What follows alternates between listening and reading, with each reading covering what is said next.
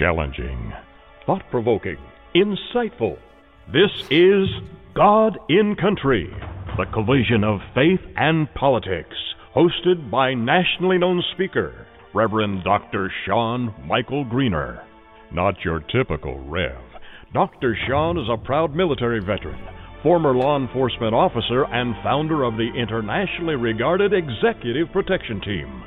Through counseling, elite life coaching, and national speaking, this ninja pastor tells it like it is.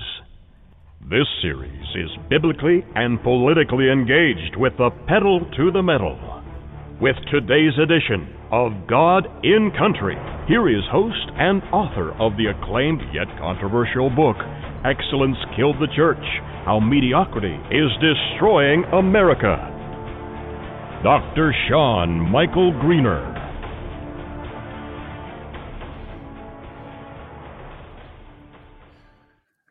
Hey, welcome, welcome, welcome. As you may have noticed, I'm a little gruff. You know why? Because I don't have my tea. Now, my son Daryl is here, but I don't have my tea. Now, I don't know if y'all think I ought to follow him or follow him. I just might, depending on how good the tea is, right? No, no, no. He just got back from doing a trail run and getting his workout on. So he, he hadn't had time to barrel no water. So uh, I'm just so thankful that y'all are joining me today. It's awesome to have you. It's an honor. Um, any of you, uh, if you had the chance, let me pull up here. By the way, you've reached the Collision of Faith and Politics uh, radio show. Sorry, I forgot to tell you that. I figured you know where you are, but most of you, most of you know where you are better than what I do. Um, Sunday, we've gotten a lot of comments about Sunday, and it's a it's a pretty cool thing it's called uh, The Name of the Game. You might be surprised to know. And very brief, much more brief than I normally preach. And uh, on Sunday's message, commercial free and real, real fast. Uh, Jerry from Pennsylvania was there. And so uh, he can attest. Uh, again, the name of the game before the Super Bowl was before the Super Bowl. And I have to tell you, um, it, it was very nearly prophetic. And, and I really, I I just encourage you to go there and listen to it. It's free. Everything on our website is free. And if you're the type of person you have the uh, the ability to um, to do this uh, giving thing, I would sure appreciate it. We pay for all of this ourselves, and and uh, our Kehala, we have a little Kehala that meets every week, and um, it's just my son just said. Now, see, this is why just because somebody's 21 and three quarters, you shouldn't stop spanking them. I said about the tea, and my son says, Daryl says, You're just jealous. I'm good looking. that kid. That's what happens when you don't spank your children. Telling you. It's just bad. Anyway, I love that boy. He's a great kid. And I love my daughter too. I'm so fortunate. I have two great kids. I hear people complain about their kids all the time, and I think, man, I am so blessed. I have such great kids. But uh, Doyle and Lily. So anyhow, uh, Sunday the name of the game, you might be surprised to know. I've got to tell you, um, the response to that has been pretty uh, shocking. And, and, I am very, very surprised, to be very honest with you. Um, I talked about Tom Brady and I talked about the game and I talked about playing, you know, some of the things that he said, you know, play play all four quarters. You got to leave something left for the last. And I talked about that and I said some other things that were very nearly prophetic. It was kind of crazy.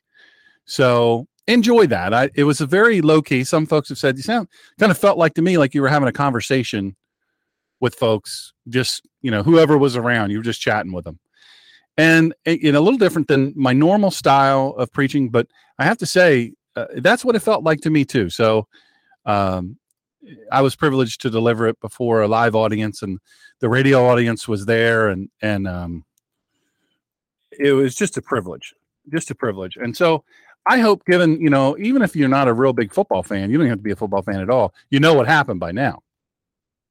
So I'm just hoping, by the way, I'm tweeting this out on live now on my Facebook, uh, Collision Faith Politics Radio Show, or Sean uh, SM Greener, facebook.com backslash SM Greener. Uh, all of those, just click like on them. I've deleted a few people. Uh, some folks use the F word on my page.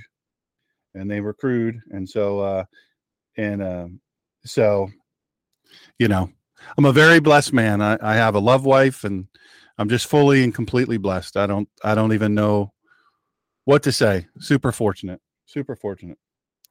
Anyway, so uh, as to the Super Bowl, let me just say this really quick.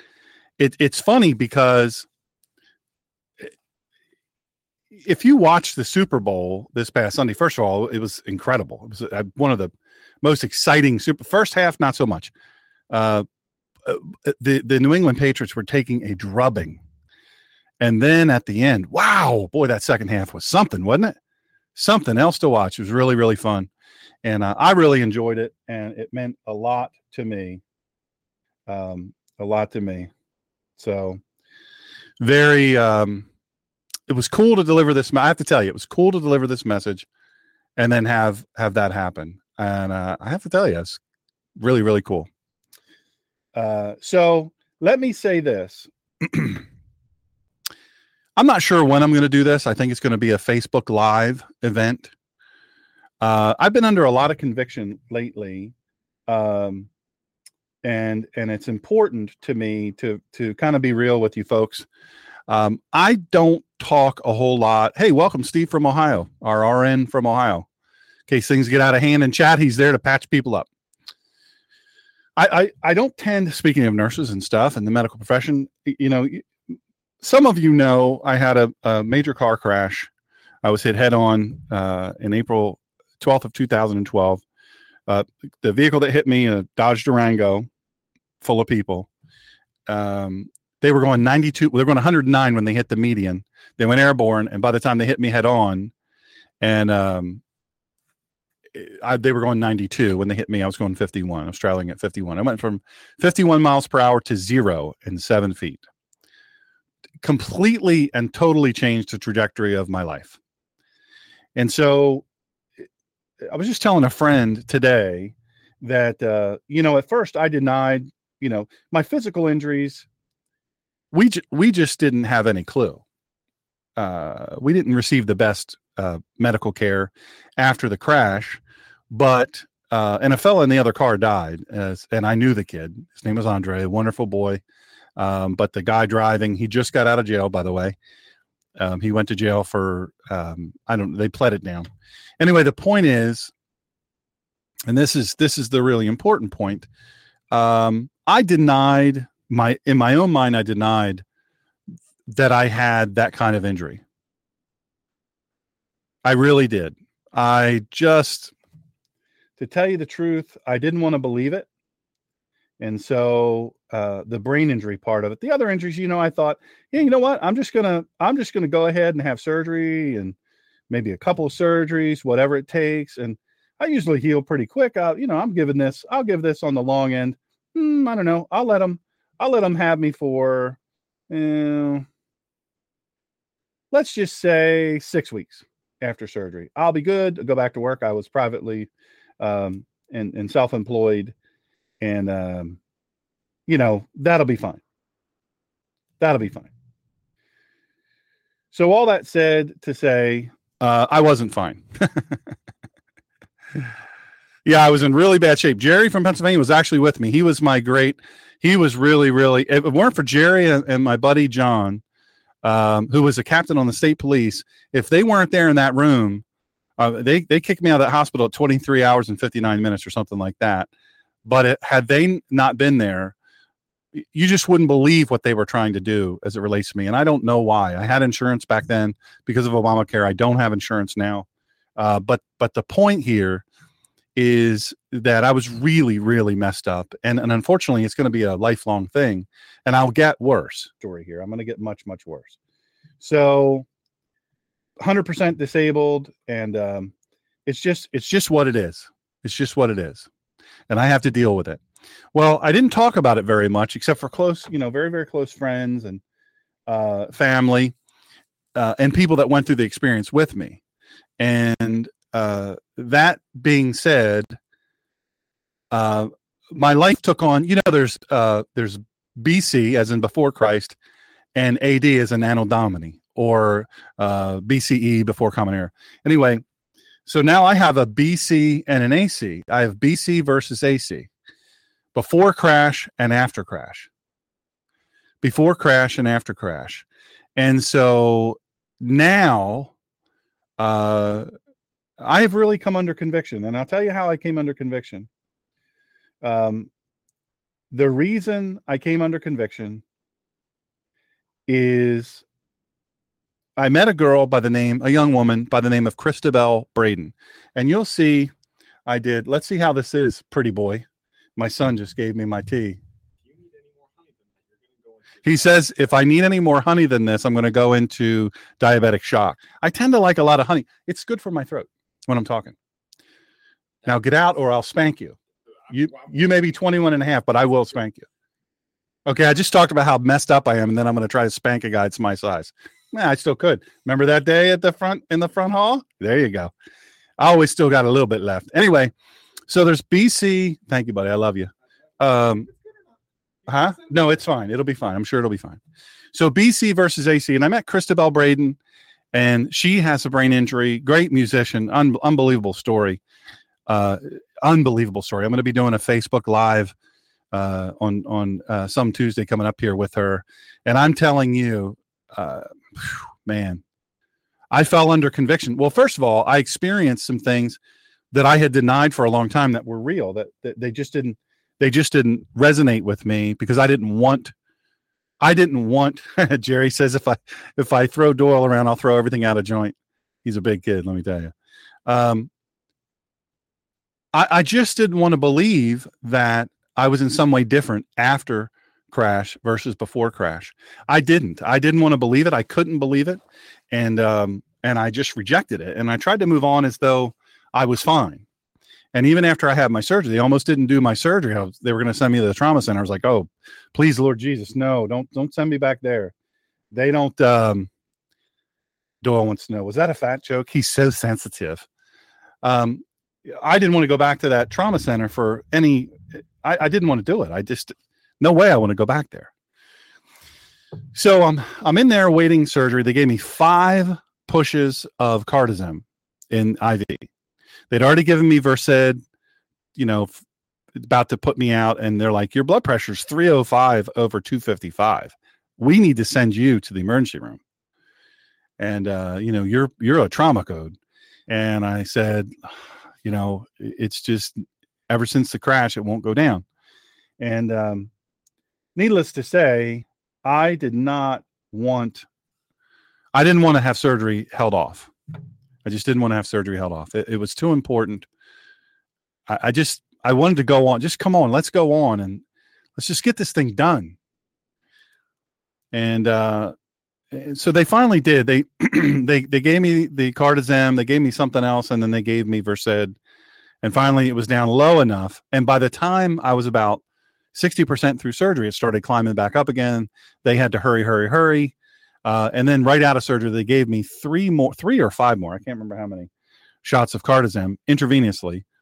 And they said, look, normally people stop breathing with this much. I don't understand. You know, how are you even breathing? But it's still not coming down. And they they really aggressively were very aggressive about it, as as they should be. I understand.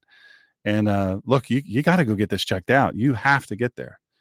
Um, so uh, for me, for just for me, uh, you know, spinal damage, serious neck damage. My goodness, just awful, awful, awful damage. Shattered left shoulder. All my joints pop completely out of joint. Um, I'm very forgetful. I have a, a, pretty serious brain injury and all the stuff that comes with that. Um, you, you, know, rooms don't look the same when I'm standing up. They're all tilted. Uh, it's called proprioception. And then I have a type of vertigo as a result of, of the brain injury. And so only when I'm standing, some when I'm sitting, but so, so all that said to say my life is, is dramatically different uh, before crash versus after crash, BC versus AC. And so I'm going to talk about that either in a Facebook live video or I'm going to write about it. And, and uh, I think I would rather talk about it than to write about it. It's very difficult for me to write. It's very emotional for me to write. But the reason when I met Christabel Braden, I realized, first of all, it, it does no good to deny, you know, what's real. it, it doesn't help me. And it doesn't help anybody else. And this is um this is really you know, this is really it's a weird thing it's a weird thing. I'm a very self-sufficient person. Even now i try to be as self-sufficient as i can. I try not to depend on anybody. And, and it's it's an awkward feeling you know to feel this way. Um but i have to say i realized after meeting christabel that and she runs uh, a, a foundation called hope after head injury. And after talking to her, there was so I actually interviewed her for this show. It was on. If you search under listen, um, you'll see it, and, and then you can listen to it. It's free. It doesn't cost you anything. And but after the sh- after I, even during the show, I was under such conviction that man, I'm not helping anybody. Look at her; she's running around helping all these people. And uh, people would ask me, you know, how you doing? And I always like to be the guy that never brings anybody else down. I like to say, you know, um, I'm I'm great. I'm good. I'm really really good. You know, thanks and and in reality i'm i'm not good so some days i can't walk some days i can't eat i choke all the time on my food difficulty breathing i get lost i get lost on the way home get lost going somewhere i've been there a hundred times. Um i see people i've known my whole life i don't know who they are. Um, and generally you know it's a little jogging i can come back. Uh, i can't count. I have multiple uh, doctorates and masters and all that stuff. I have a, a, a very high iq and I can't count to 20. Uh, I've been taken advantage of at cashiers when they realize, hey, this guy doesn't realize, you know, what amount of money he's taken out. And I had a I had a lady take two hundred dollars from me, a cashier at a grocery store. Um, so, you know, very careful. I've built in systems, all these different things, but uh, you know, the reality of it is, is I need very much to realize that uh, I need to start talking about this because there's a lot of people out there. I'm learning that they really they need someone to encourage them. And I remember how amazing it felt to me when I realized, wow, you know what? I'm not the only one. I am not the only one. And when I realized that, it was a beautiful thing. It really, really was. It was a beautiful, beautiful thing. And, and I just was, I, I felt good about it. I felt really good about it. So I feel like with the reach that I have, they tell me the the publicist people tell me that I reach a little over a million people a week now. That's what they tell me. I don't know if that's true, but that's what they tell me. So, from my perspective, I felt very strongly, you know what? Maybe it's time I start talking about. It. So I'm going to do this thing AC uh, versus uh, BC versus AC. So that's uh, that's coming up. Be looking for that. And uh, I, am very excited about the show. I'm waiting on him to call in now. Uh, KCarl is a really neat guy. He's been on the show before. He's doing amazing things. KCarl Smith, um, really, really an extraordinary man. He's super busy, so I'm sure he got sidetracked or something. Um, but what KCarl does, uh, and, and I don't know if any of you were listening when when he called uh, when he was a guest before. But what KCarl does is he he he connects. I, I don't know that I've ever really seen anyone that I know of that's out there. Um,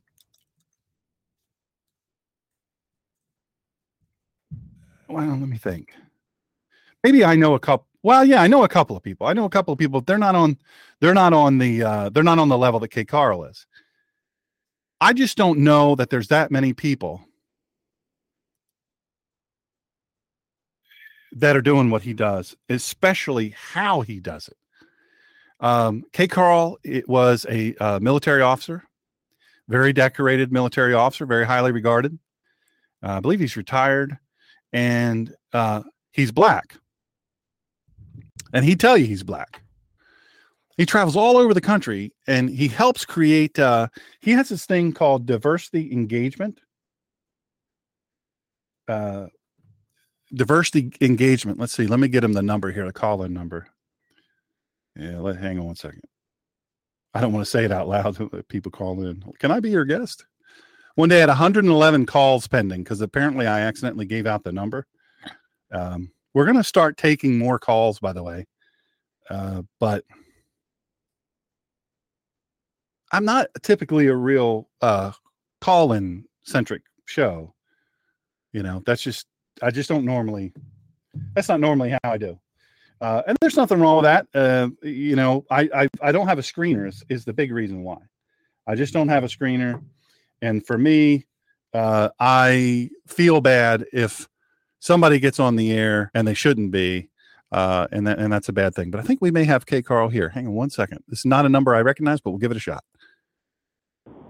Hey, Carl. Hey, how you doing, Sean? Good, brother. How are you? I'm doing pretty good. Nice hearing your voice again.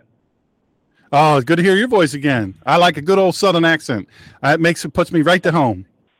oh, hey, uh, so it sounds to me like you're driving in your car. Where are you on your way to? Somewhere good? Um, I'm heading home. Picked up my son from school, so I'm heading home. Awesome, awesome. See how much he can do. He can be on a national radio show, and and be taking his kids places and running home, doing all that stuff. See that? That's who we got involved here. Hey, look, I tell you what. Your diversity is it diversityengagement.org? That's correct. Is that is that your, yes. That's crazy, yes. brother. You got me addicted to it. Uh, and I went through and I talked about it last time you were on the show, and I went yeah. on live after. Yeah, well, I ended up going through that course, and I'm telling you, folks, that is powerful. It's powerful. There's no other way to explain it. It and it, what happens is is it, you know, the Bible talks about scales on your eyes. You can't see you have scales on your eyes. This takes the scales off of off of your eyes, and it helps you to see and deal with with uh, different you know relations between races. But in a way that really isn't first of all it's a history lesson. But it's fun sure history. yeah. it's fun history. Yeah, yeah. Uh, and it, go ahead. It, it's an empowerment. It's uh it's you know one of the biggest challenges that conservatives face. Number one is whole thing about diversity and inclusion but this other thing how to deal with the vile, and malicious propaganda machine of the left when they call us racist, they call us sellouts, and they call us Uncle Toms. If we cannot defeat that propaganda battle or win that propaganda battle, our message of liberty and free market principles will never resonate because people will not take us seriously because they perceive us to be a racist or an Uncle Tom. So we got to learn how to win that battle, and that's what that course does. It empowers conservatives how to trump the race card, pun intended. Yeah, well, and so that leads me to ask you a question about President sure. Trump. Now, I, I know folks that have been around President Trump every day at a forearm's length for 15 years. And and I mean nobody closer physically to him than than my friend.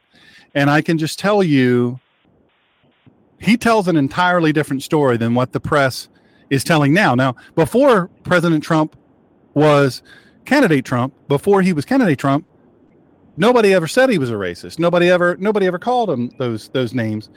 Um, nobody ever identified him that way. But now all of a sudden that he was the Republican nominee or, or a candidate, oh my goodness, it's it's out of the blue. All this starts coming, and it doesn't make any sense. None whatsoever. Doesn't make any sense it, to my friend. Doesn't make any sense to me. It, it makes sense because you, you got to know who we're dealing with. We're dealing with the left. This is all orchestrated because they do not want Trump, uh, President Trump, to be the administration to be successful. So they're coming out playing their number one card uh, to to silence conservatives is the race card. So it's all orchestrated to minimize his effectiveness, but also to silence our conservative voice. So the message of liberty will not resonate, and their message of really of socialism and communism penetrates the country. That's the that's the challenge. So I, I guess so. That begs the question. By the way, chat is open, folks. If you have any questions, I'm going to log in the chat. I've got it throttled back to I think 15 people, um, 10 or 15 people. So uh, if it gets more than that, and then it becomes some crazy thing, takes on its own life. But uh, we have great people in chat now. If the folks in chat have any questions for KCarl, feel free to shoot them in. Um, and then people who have my instant message and all that, um, they. Uh, let's see here. Let's see here. Um, we, right, here's here's a question that we have: Is how did it get this way? How did it get this way? Why? is the left always using the race card? Oh, I, I bet I know your answer. Why is the left? How did it Yeah, get this way? And why is the left? So we'll skip back from President Trump. Uh, why? Yeah. How did it get this way? And why are they doing this? Why is this their number one thing? Well, in, my personal view, the reason why they're doing this is because as conservatives and as Republicans, we once had control of the narrative. Now things are so twisted now that the left, who are aligned with the Democrat Party, the party that supported slavery in the South, the party that gave us Jim Crow laws, that gave us segregation, they they they went against and voted against every anti-lynching law. That party now is calling conservatives racist. So they have control of the narrative. So what has happened through the with the uh, working in cohorts with the left wing media, um, the left they are the masters of the seat and the wizards of propaganda. So they have control of that narrative and they're using it to the hilt. And so as conservatives, uh, we gave it away back in 1964, control of the narrative. We got to get it back. Of course, my, my point is the only way we can get control of the narrative back, then we must have a strategy that number one, win the propaganda battle, and number two, reignite America's passion for liberty. And that icon is Frederick Douglass, no other but Frederick Douglass. Now, tell us more about Frederick Douglass. Uh, uh, some folks complained to me a little bit. They said last time KCarl was on, you glossed over Frederick Douglass. Uh, me, as in Yeah. I glossed over, and and I don't want to be guilty of that. So, so tell us a little bit about Frederick Douglass, so that we can kind of have a little bit Well- more of a background. Because I'll tell you, folks, kids are not learning this in school. They're not learning it in school. You can bet on that. Well, I'm gonna try not to gloss over him, but I'm gonna try to do it in two minutes. And I'm gonna give you just a quick, just a refresher on Frederick Douglass. Here's a man born 1818 in the Eastern Shores area of Maryland, in Maryland. And the way I like to put it, Frederick Douglass was born below poverty because he was born into slavery, and being born into slavery is born below poverty. So he began his life as a sub-zero percenter. He was a slave for the first 20 years of his life. Mm. Never owned a pair of shoes till he was eight years old. Never slept in the bed till age seven. He was homeschooled, self-taught, taught himself how to read and write while as a slave born on a plantation. And then once he learned how to read and write, he started a reading ministry on a plantation to teach other slaves how, how to read and write. And that's fast forward a little bit without glossing over. It's kind of fast forward a little bit. 1838, he makes good on his second attempt uh, to escape from slavery. So he escaped from slavery at 1838, age of 20. Now, Frederick Douglass was, um, when he made that escape from slavery, the question, what did he escape from? Well, uh, he escaped from slave master entitlements because the way I like to put it is this. When he was a slave boy, he was getting that free stuff, free health care, inadequate health care, uh, clothing. Slave master provided him with food, shelter. I can make the case that Frederick Douglass was a 47 percenter, but the story doesn't end there. He escaped from slavery. Here's a man who uh, wrote three autobiographies. Based on my reading of history, 90% of black Americans could not read or write. This man wrote three autobiographies. Zero days of formal schooling. He was an advisor to five five U.S. presidents. Let me go through them right quickly. Abraham Lincoln, Ulysses S. Grant, James Garfield, Rutherford Hayes, and Benjamin Harrison. While most folks don't get a chance to meet one president, Frederick Douglass was an advisor to five U.S. presidents, all Republican presidents, by the way. Hmm. Frederick Douglass was a he was a of course he was a speaker on the anti-slavery circuit and also the, part of the women's suffrage movement. And here's a trivia question for your audience: Frederick Douglass died 1877 at the age of, at the age of 77 in 1895. How much money in savings do you think Douglass had amassed at the time of his death? Well, the answer Uh, is what do you think? dollars. Wow. It's three hundred thousand dollars, which is the equivalent based on today's inflation dollars. That's more than fifteen million dollars today. So here's a man who began his life as a sub-zero percenter. He was a forty-seven percenter. Frederick Douglass died a one percenter. So the life of Doug is very inspiring because the adversity he, overcame uh, to achieve that kind of success in his life. Nobody, in my opinion, started so low in life and rose as high as Frederick Douglass. And but also his writings are very important. That's what conservatives need to get because if we're serious about defending liberty and the Constitution, we must incorporate the writings of Frederick Douglass into our message because when Douglass writes, he writes with a former slave perspective, and that's what the left don't have an answer for. For example, uh, Dr. Sean D- Douglass wrote about the Constitution. He said this. He said the Constitution reads we the people. It does not read we the white people. Douglass went on to say the problem is not with the Constitution. The problem is in the application of the Constitution. So it's hard to um, challenge a runaway slave about his love for liberty, his respect for the Constitution and the founders, because he did not own his slave. Douglass was a slave, and nobody did more for the poor than Frederick Douglass. So that's why the left has no answer for Frederick Douglass, and they never will. So it will behoove us as conservatives and the Friends of Freedom to incorporate Douglass into our message and understand it is through the life and the writings of Frederick Douglass that's what empowers us as conservatives to trump the race card. What we're telling people that we believe what Frederick Douglass believed in, in those life empowering values. And those life empowering values are respect for the Constitution, economic prosperity, free speech, personal responsibility, respect for life. These are some of the core values that Douglass embraced that allowed him to rise from a slave to a statesman. So a Frederick Douglass Republican is a person not based on ethnicity, but a person who embraces those four life empowering values of Frederick Douglass. So it's not about color that makes you a Frederick Douglass Republican. It's about those values. You said something that, that has triggered a question both in chat and then in my mind. Uh, President Trump, when he was traveling around uh, delivering his message directly to the people in these massive rallies, he actually yeah. had the personal strength to go to black neighborhoods, black churches, um, you know, predominantly black schools, all of these things. He went right into it, and he and and he would say, and I know that this probably is something that you you've heard. What have you got to lose? The the Democrats have been telling you your your leadership from your governor, your your liberal governor, your your liberal uh, mayor, and all these different things. L- liberal school teachers telling you, and all these Black Lives Matter, you know, people telling right. you, uh, no, you, you, they're going to do you wrong. Uh, you got to stick with Hillary. You got to Hillary's going to help you. Now, this almost seventy year old uh, woman is going to somehow or another help you. Well, they've had control for all these years. They haven't helped a bit. And and President Trump right. said, then candidate Trump said, "What have you got to lose? Look where you are. Right. Look where you right, are. Right, right. So, so then there's the, the question I'm going to tether to that from Steve from Ohio. Uh, if you, KCarl, could have Trump do President Trump do two things to end the race and gender arguments, what would they be? Uh, before I get to that, let me quickly make a comment what you just mentioned. If I was an advisor to Trump at that time, I would have advised him, don't go and say to, uh, to the black community what you have to lose.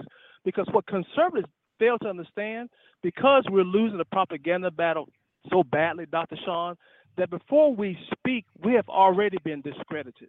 So when we speak, what people are hearing is they're hearing words coming from a perceived racist or perceived Uncle Tom. So the message falls on deaf ears.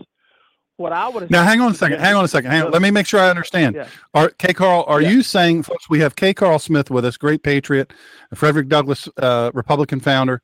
Um, are you saying now? Who are they calling? an Uncle Tom. They, are not calling President Trump an Uncle Tom or then candidate. Oh no no no no. So no, so hold up hold up. So you're saying so you're saying because I know I've talked to Allen West, I've talked to uh, C.L. Bryant, I've talked to uh, uh, uh, you know so many people, so many people, yeah, Pro- very prominent yeah. black folk. and I've a- and I've asked them that. I said, you know, you're conservative, and yet you're you're a pariah within your own community of black people. Why? Why is that? Yeah. And and yeah, I've asked them, do you get called names like this by your own people? And they'll tell me. And and um, Dr. Ben Carson, uh, he has my book, and and uh, when he gets a little less busy, we're going to get together and, and work on a chapter for my next book. Uh, but Dr. Carl, Carson told me, he said, Sean, you need to understand. There are blacks in, if I'm lighter than another black person, they're darker than me, or the group, uh, let's say we're in a group of people, and I'm the lightest one there, he said there's a lot of times where they will they will ice me out because I'm lighter than them or because I use certain words a certain way or you know it, I mean it comes down to so many different things. So so I, what I don't understand and and I don't know if the rest of white people understand this or not. It's apparent we don't understand. I can say me, well, I don't here, understand. Here, uh, well, here's how I explain that. I, now I go in the course. I go in much detail of what I'm getting ready to say right now. It is simply this: we got to understand that because we're losing the propaganda battle so badly, that the word conservative that's not the language of liberty in minority communities. The word conservative is the language of a. So if you say you're a black conservative and you're in the minority community, that's what you're saying, but that's not what people are hearing. What people are hearing is this black conservative, black racist. Reagan conservative, huh. Reagan racist. So that word conservative has been so demonized, and also there's some historical reasons why that word conservative has a racist connotation. And in the course, I get into that and break down what happened in 1964, where the word conservative and the name Republican Party have become culturally ingrained in the black community to mean racism and oppression. I got so what's happening when you go out and engage in using the wrong words, it's not that people in the minority communities disagree with you, but you're using the wrong words and the wall is up, tack is on. So how do we, Dr. Shaw, how, how do we how do we get around that? How do we overcome that? Well, what words do we use? I mean, it's. Uh, here's an example. When I when I, depends where I'm going. If I'm going to a Republican Party meeting, it's okay KCarl Smith, black conservative. They understand my definition of conservatism, and it's not the uh, racist conservatism of the Democrat Party. But when you go into minority communities, and when I go into minority communities, the word conservative does not come out of my mouth. I never let them introduce me as a black conservative. They introduced me as a Frederick Douglass Republican in lieu of saying conservative. You follow okay. me? Yeah, yeah, yeah, yeah. And and uh, so so that Frederick Douglass Republican phrase is what allows me as a conservative to seize control of the narrative and drive the narrative and start sharing a message of liberty, and I can start changing hearts and minds.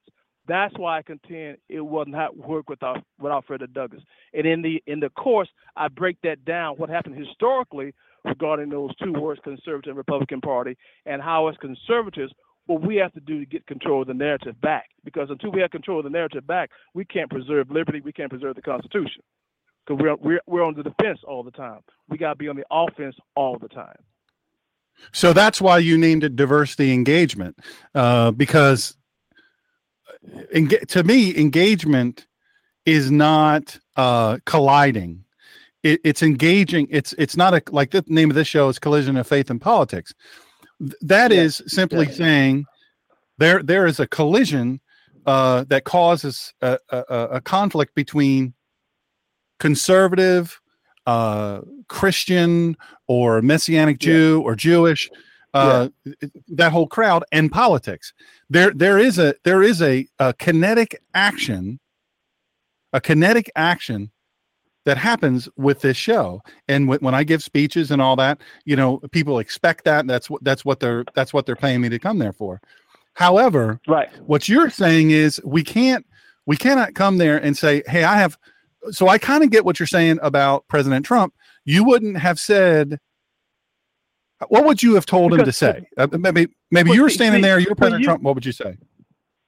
See see let me paint this picture for you. If if I perceive, because this whole thing we're losing a propaganda battle, if I perceive that Republicans and conservatives are racist and Uncle Toms, when they speak to me, I'm, I'm, I'm, I'm listening to what they have to say. But if you come and say to me, you know, what you got to lose and you try something new, to me, now you're talking down to me. You're not talking to me, you're talking at me. I got you. You're not talking to me. You're talking at me. So what happens, my wall, my, my, my wall is going to go up. I don't want you to talk at me. Talk to me. What I would yeah. suggest that he would have done, I would, and he has to do this from the heart. You just can't, you just can't say this and not mean it and be effective. You have to mean it from the heart. Uh, he, what he should have done, first of all, he should have taken some time to study Frederick Douglass and wholeheartedly come out and say to this crowd, look, I've been recently inspired by the life and writings of Frederick Douglass. As a matter of fact, I agree, I agree with his policy, his, his, his, his philosophy on, on economic empowerment. And what I'm going to do Yeah. as president, I'm going to sure we pass legislation that elevates the poor to become employees and entrepreneurs. That's all he has to say. So Yeah. what? So what conservatives and what I teach candidates, Republican candidates, I teach them how to position themselves on the issue by referring to the writings of Frederick Douglass and not just the founding fathers who I can play the race card on. You follow me? I follow you. So this, So- this whole engagement philosophy is nothing new, Dr. Dr. Sean. This whole engagement philosophy is is patterned at the is patterned after the ministry of the Apostle Paul. In my personal hmm. view, the Apostle Paul was a diversity engagement strategist. He was a specialist at it because he had he was commissioned to take the gospel to the Gentiles, people of different races. Paul give us the answer. Well, God give us the answer through the ministry of Apostle Paul on how to do diversity engagement. And Apostle Paul is a diversity engagement expert. Okay, so then the next question, someone has messaged this in. Um, okay, now this is a black person, and Sure. this particular person, uh, my buddy, actually, I know him real well. He doesn't like being called an African American. He said, everywhere I go, people want to paint me as an African American. He said, I've traced my lineage all the way back. I'm not from Africa. Nobody in, you know, a generation back is from Africa. How do I explain to them that I don't prefer to be called an African American? Just call me black. Well, I just messaged him and said, Do you not find being called black a pejorative? And he said, No, I don't. I, I was black. He's same age as me. I was black, you know, when we were coming up, and I'm black now. I don't have, I'm not embarrassed of it. I'm proud of it. So, how do we help that Yeah. guy? Because he's a conservative. He's a, con- now I'll tell you what else, too. He's a conservative Christian, uh, and most of his family are conservatives, but they live Yeah. in an area where there's not a whole lot of black conservatives. Okay. What do I A tell lot him? of black. Well, there's there's let me, let me try to unpack this here because there's a lot of lot of points I need to address here. First of all, the word the, the, the terminology uh, Black American versus African American. Now, for me personally, I do refer to myself as an African American, not as a matter of separation, Dr. Cha- Sean, but as a matter of inspiration. And I gotcha. I got that from studying Douglass. See, Right. see when you thought tell me that that I'm a, when you, yeah, because see, when you say when you say I'm a Black American, my question then, okay, what is my historical starting point as a Black American? If you say I'm a Black American, then my, my historical starting point is in slavery as a Black American. But if you say that I'm an African American and I do have some African lineage on my father's side, then my historical starting point is liberty. So my ancestors were originally free. Having that understanding of my historical starting point is Yeah. very positive and necessary to develop a positive self-esteem in my children, my grandchildren. No, no, I you didn't begin in slavery. You- You began in, in liberty. Douglass talked about that in his first autobiography when he was six years old. Douglass said he was almost to the point in his life where he was going to accept the fact that he was going to be a slave for life until his grandmother started telling him stories about his ancestors in, in Africa. And she said to Freddie, said, Freddie, we hadn't always been slaves. Your your ancestors were originally free.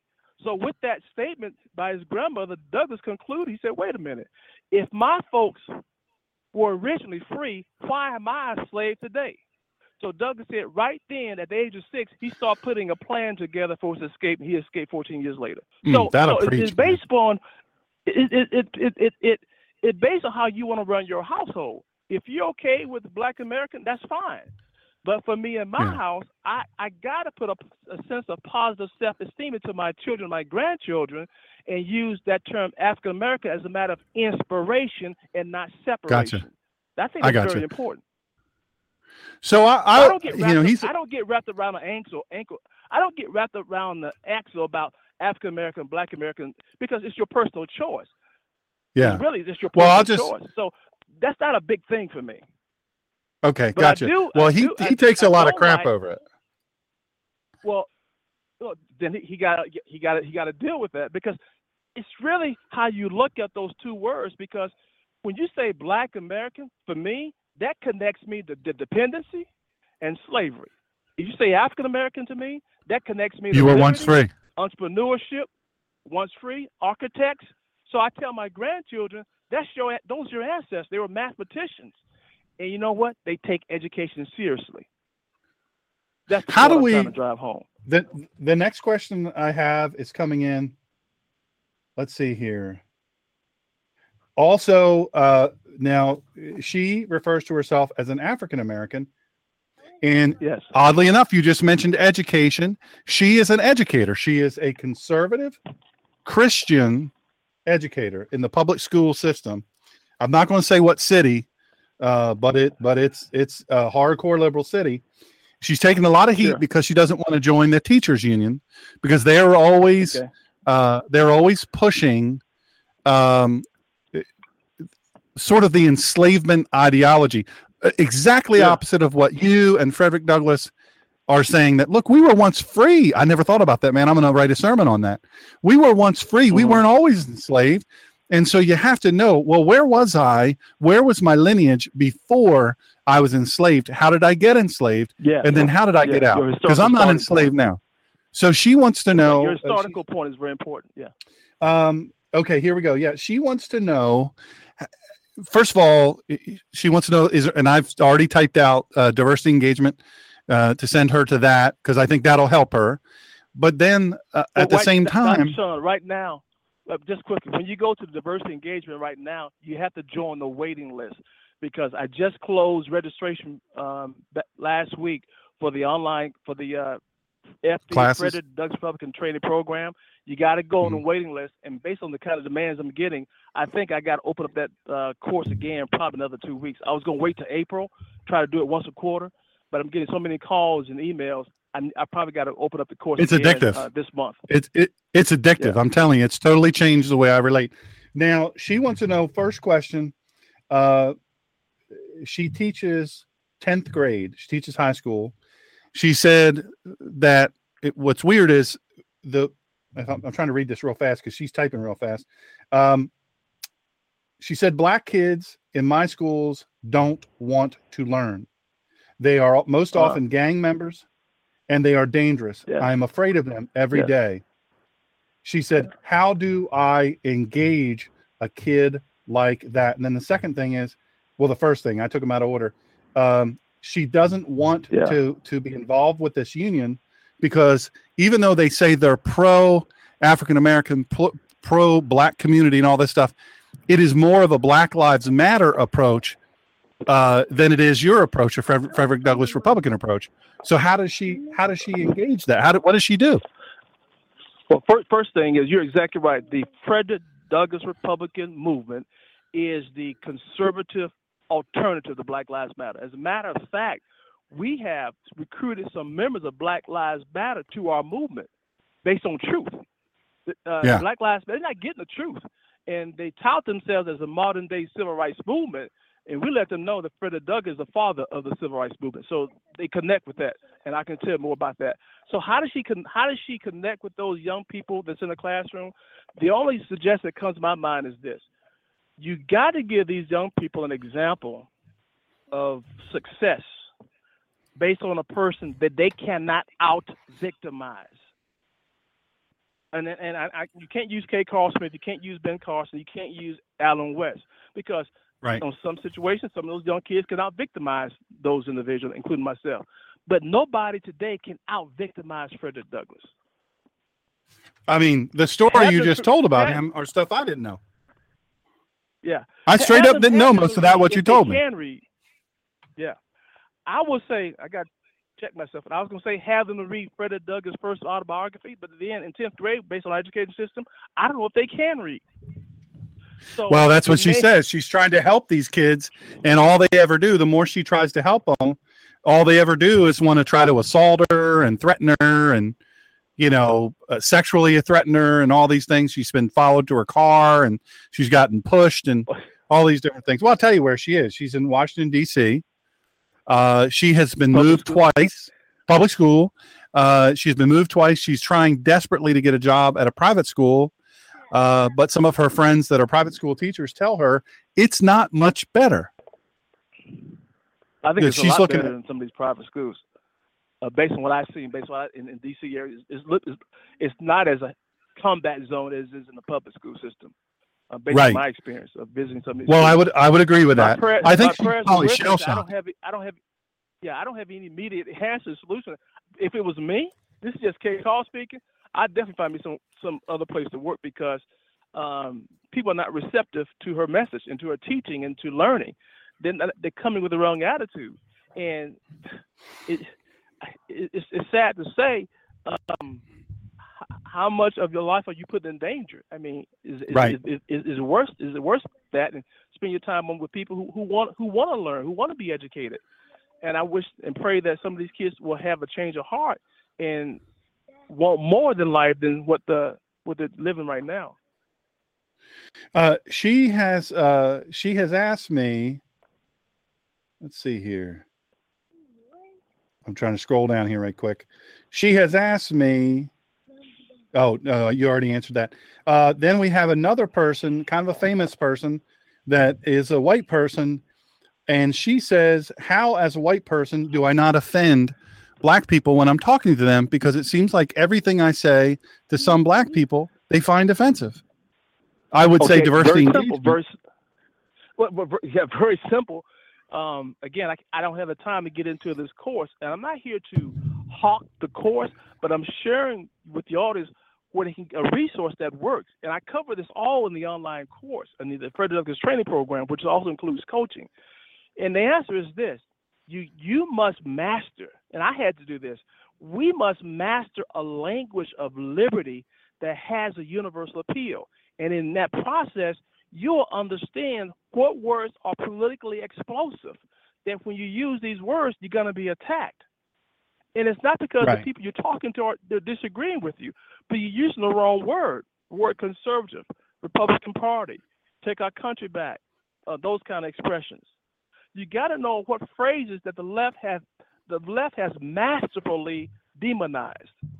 Mhm. And so unknowingly, when we use those words, we're creating a situation where we're gonna have a confrontation, not a conversation. Okay. So so that gets diffused so that the confrontation gets diffused. Oh, well, let me give you an example. Now I have I have somebody typing in here. I'll let them finish what they're typing, but I'll kind of go. Uh, basically, I think what they're saying is that they live in a place where there was a Black Lives Matter uh, Yeah. protest that turned into a riot, and so they had to Yeah. get from where they live, and I know where they live. They had to get from where they live to their workplace, and they had to get through there and and so in order to do that they had to put themselves in great danger. They're they're black. They refer to themselves as black. Uh, and so in so doing they thought well i'm black. I can just walk right through there. Well they were wearing business type of clothes and uh, you know dressed for success and all of this. And they tried to go through and what happened was uh, got pushed around got their clothes tugged on uh, was wearing a, Wow. a nice sweater. And the sweater got pulled, got ruined, and kind of was a little uh, showy because it got stretched and, and pulled and all. And uh, and she said she was very afraid for her life. She said, I understand. asked, I understand. yeah, she said, I asked these people, many of whom were white. Now they're, you know, are they're they're, they're so against society in general. They're they're anarchists, uh, Soros led an- anarchists. But so there's a lot of white people. She said were right in the thing, but when they were kind of screaming and throwing stuff. But then I asked them, you know, this is what she's saying. I asked them, why are you doing this? And they, they none of them would Mhm. answer. They just kept pushing on her because she didn't have a sign on her head saying, "I'm No, a conservative black person. I'm going to my job." She just kept saying, "Look, y'all, Right, I got to right. get through. I got to get to my job." Yeah, yeah. You know, first thing to come to my mind, Dr. Sean, we don't need the KKK anymore because black folks are, are detrimental to their own people who look just like them. Yeah. So, uh, who need who needs the KKK? I, I Yeah. don't know how you avoid that. I mean, what what else what else could she have done to uh, not make herself stand out? I don't know. Unless she unless she gets there and chants with them and shouts with them, and it's really sad because um, the Black Lives Matter, what they're doing. Matter of fact, Dr. Sean, you Black Lives Matter got thirty-three million dollars from Charles, uh, George Soros when they started, And not long ago, the Ford Foundation said they're going to give them a hundred million dollars. Well, I got some funding from a conservative group, and it was like um, about four or five thousand dollars. It's hard. It's hard to be. It's hard to take a, a butter knife into a gunfight and win. Yeah, yeah, yeah. That's yeah. what we're dealing with. And so I, I, Well, uh, where the, can I have? Now, you bring up something good. You well, hang on a second. Now, I want to see can we get you some money. Um, where do if somebody's listening all around the world, uh, and they say, "Look, I want to plug into what they're doing or make a one-time donation or whatever." Uh, heck, I can't get them to give to me, so maybe they'll give to you. Uh, where can they send their money? Like, where can they go and send their money? Okay, this is a different website. This is by C4 organization, and it's libertymessengerusa.org. Libertymessengerusa.org. Org. Boom. Liberty Messenger. Okay, I just put it out there in chat, so it's available for everybody. And again, welcome to you folks in chat, to our visitors and and to our regular folks. It's so good to have you. Uh, we have on on the show with us today uh, a great, great guy. Uh, you know, I told you last time. You know, I don't know if you know this, but I did my first radio interview with you. Uh, you and I were guests. We sat in Oh, a yeah. pickup truck down in Charlotte, and uh, I didn't, I didn't, yeah. hadn't met you before, and that was a lot of fun. That was a lot, a lot of fun. I had a good time. So we have another remember that. question. Yeah, it was fun. It was fun. What can we do for the African American community to open their eyes to what the left is doing against them? How do we provide them proof? Now, I'll read that again, but before I do, Yeah, read it again. he said Read it again. he says, he, "What can we do for the African American community to open their eyes to what the left is doing against them? How do we provide them proof?" Now, the second part, how do we provide them proof? I, I can tell you, we put proof in front of folks, and we say, "Look, this is real." Uh, Hillary Clinton, Margaret Sanger, Planned Parenthood, they hate you. They want to kill you. You are you are a check for them, and they just Okay. don't believe it. They won't believe it. the, the, the, the first the first step is in reach. Before you can do outreach, you have to do in reach. In reach is much more important than outreach. In reach is is this. I gotta look at myself and see what I need to do to improve first. In other words, am I using the right words? Uh, am I presenting myself in a way? Am I describing myself to one as a conservative? And when I say that, it's not that I'm not one, but when I say that word, the wall goes up. And no matter what I say after that, it doesn't matter what truth, evidence, or information you provide. Once people perceive you as a racist or an Uncle Tom, it doesn't matter what you say. They're not going to pay attention to it. In other words, Dr. Sean, why would I listen to a person I think is a racist? Why would I listen Right. to him and get advice from him? So what has to happen? We got to do some in, in we got to do some inreach. We got to carefully study to show ourselves approved and learn how to engage. We got to learn got how to engage. Once you learn how to engage, then when you go out there and you do your outreach, now you're credible. Because what I'll teach you in the in the in the course is you gotta cloak yourself in the writings of Frederick Douglass to be effective. And when you go Hmm. and you want to talk to people in the African American communities, if you go out there, as you're a black conservative, you're a black racist in their eyes. You go out there with the Frederick Douglass uh, uh, engagement strategy, and in, in the in the training program, I explain why the Frederick Douglass Republican engagement strategy works. And one key point why it works, it's an oxymoron for many people. Frederick Douglass signifies liberty because we're losing a propaganda battle. Republican denotes racism or oppression. So when you put those two words together into a phrase, it creates a it creates a mystery in the other person's mind, and they want to know what you're talking about. That's when you seize control of the narrative, and they look at you as a different light because, especially if you're a white person, you say you're a Frederick Douglass Republican, and we don't we, we know through MSNBC that all white conservatives are racist, and a white conservative is, using the name Frederick Douglass. Oh my gosh, they can't. It's, it's going to be hard to evaluate and say that you're a racist. Why you refer to Fred, why do you hold Frederick Douglass in high esteem, and I perceive that you are a racist or an Uncle Tom? Mhm. So, so this whole this whole engagement strategy that God has given me, and I did not come up with this. I'm just so thankful I'm being used by God to do something great for Him. Um, it is a strategy that is based on the writings of Frederick Douglass, but it's also based on the engagement strategy of the Apostle Paul. When you put Mhm. those two together, that's an unstoppable approach. Tell us more about. Now, obviously, I'm a theologian and um, you know, doctorate in theology, masters, and all that. But I want to hear from from you. How how do you feel? You've you've mentioned that a few times, and I know our audience would like to hear this Yeah. uh, about the relationship of the Apostle Paul to all of what we're talking Sure. about. Take us back a little bit. Sure, sure. Okay, well, you remember now, as a refresher, the, the Apostle Paul was called and commissioned by God to take the gospel to the Gentiles. Okay, now Mhm. Paul was a Jew by ethnicity, but he was called and commissioned to take the gospel internationally.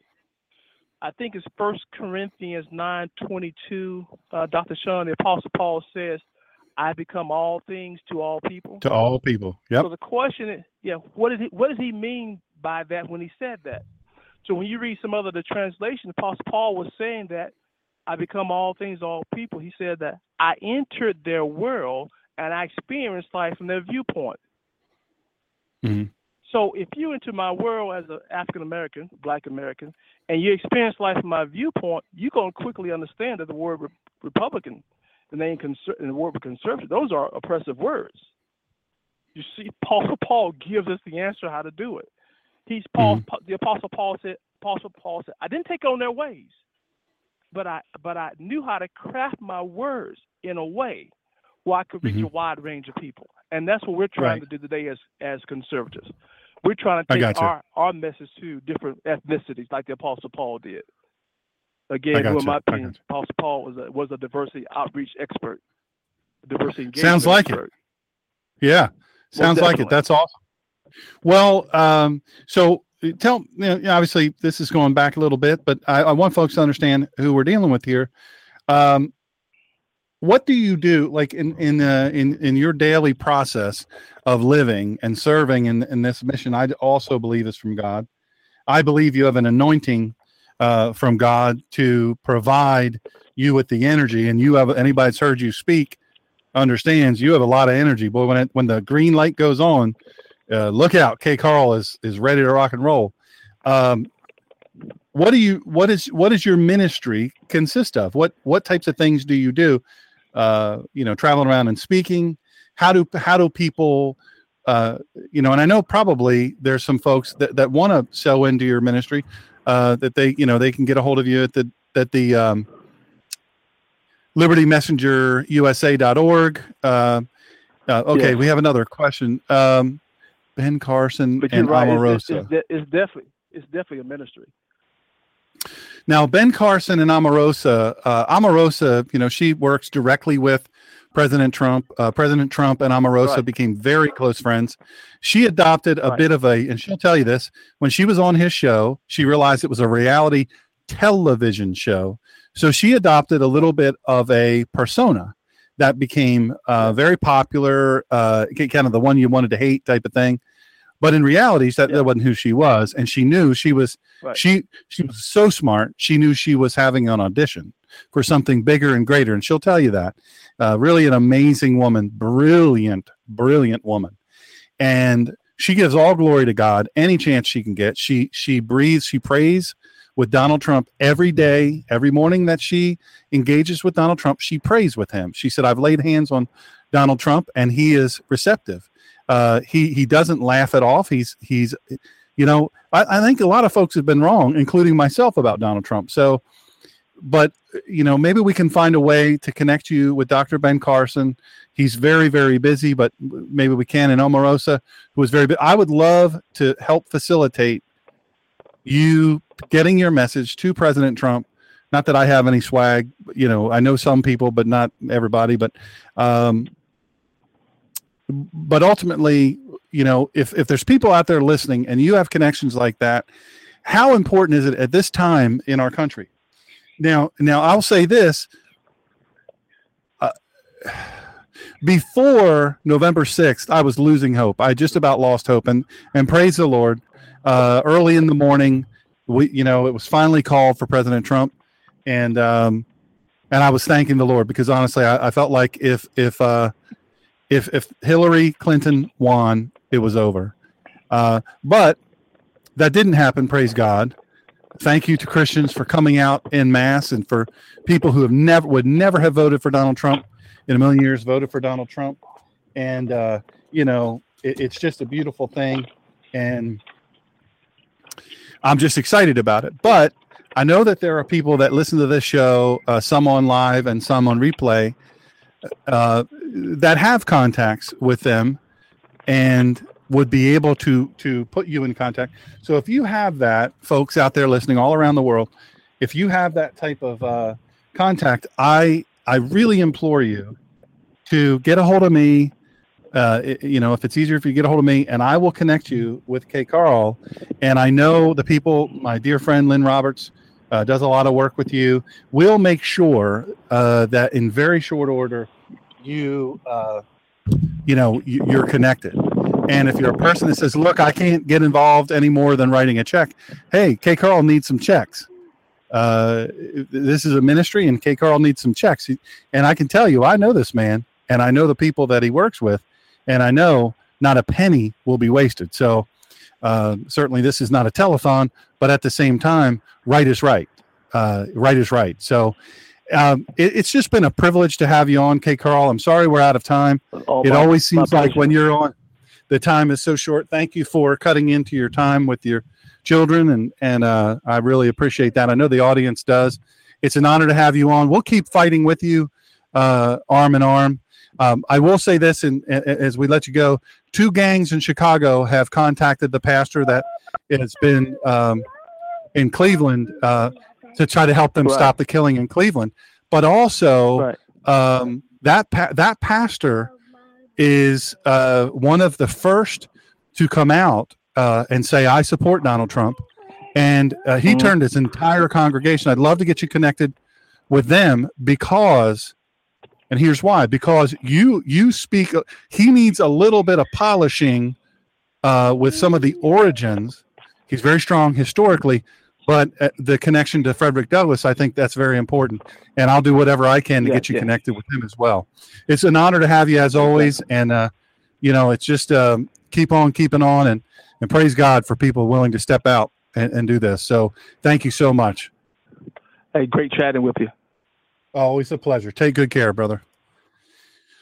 So here we go. Now, folks, uh, it's always an honor to have KCarl on, but I'm going to tell you something. You got to meet this guy in person. If he's ever near your city, uh, if KCarl is ever near your city, you absolutely have to do whatever it takes to to get there.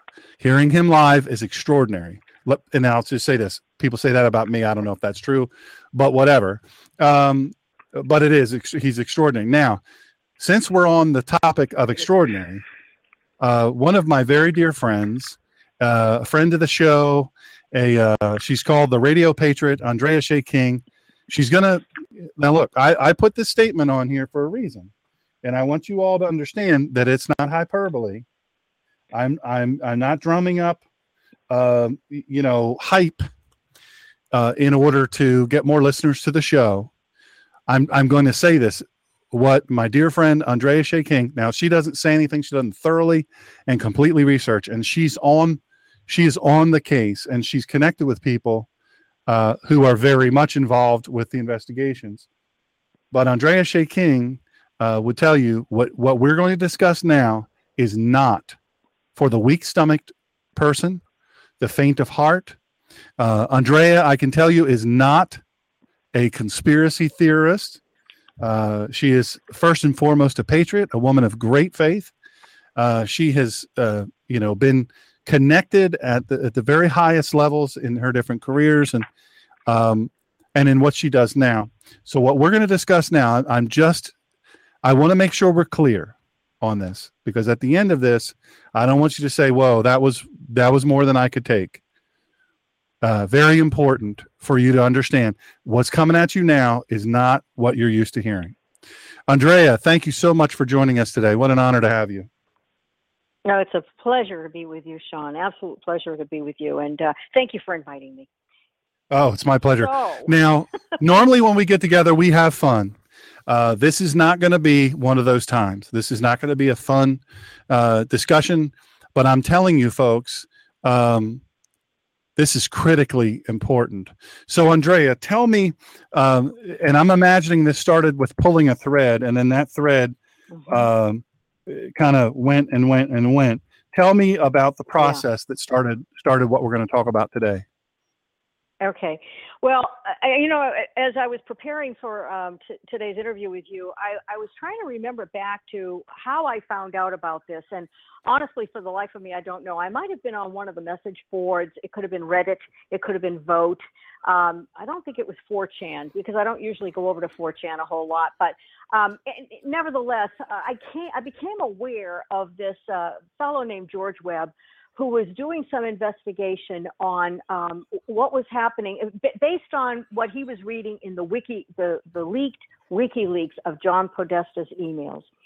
And I started following him. He he does a, a daily video report reporting on what he has what he's discovered, what he is suspects is going on, uh, connecting dots. And he uses citations that come from the WikiLeaks documents, the uh, uh, documents that come from FOIA requests, for example, Judicial Watch, um, published articles both nationally and internationally, and uh, just based on some knowledge that he himself has. And he has a lot of background knowledge, which leads me to believe that he has been in his life, in his career, um, a, um, a non uh, covered uh, CIA agent uh, which Mhm. essentially means that you're you're um, you're an economic spy, if you will.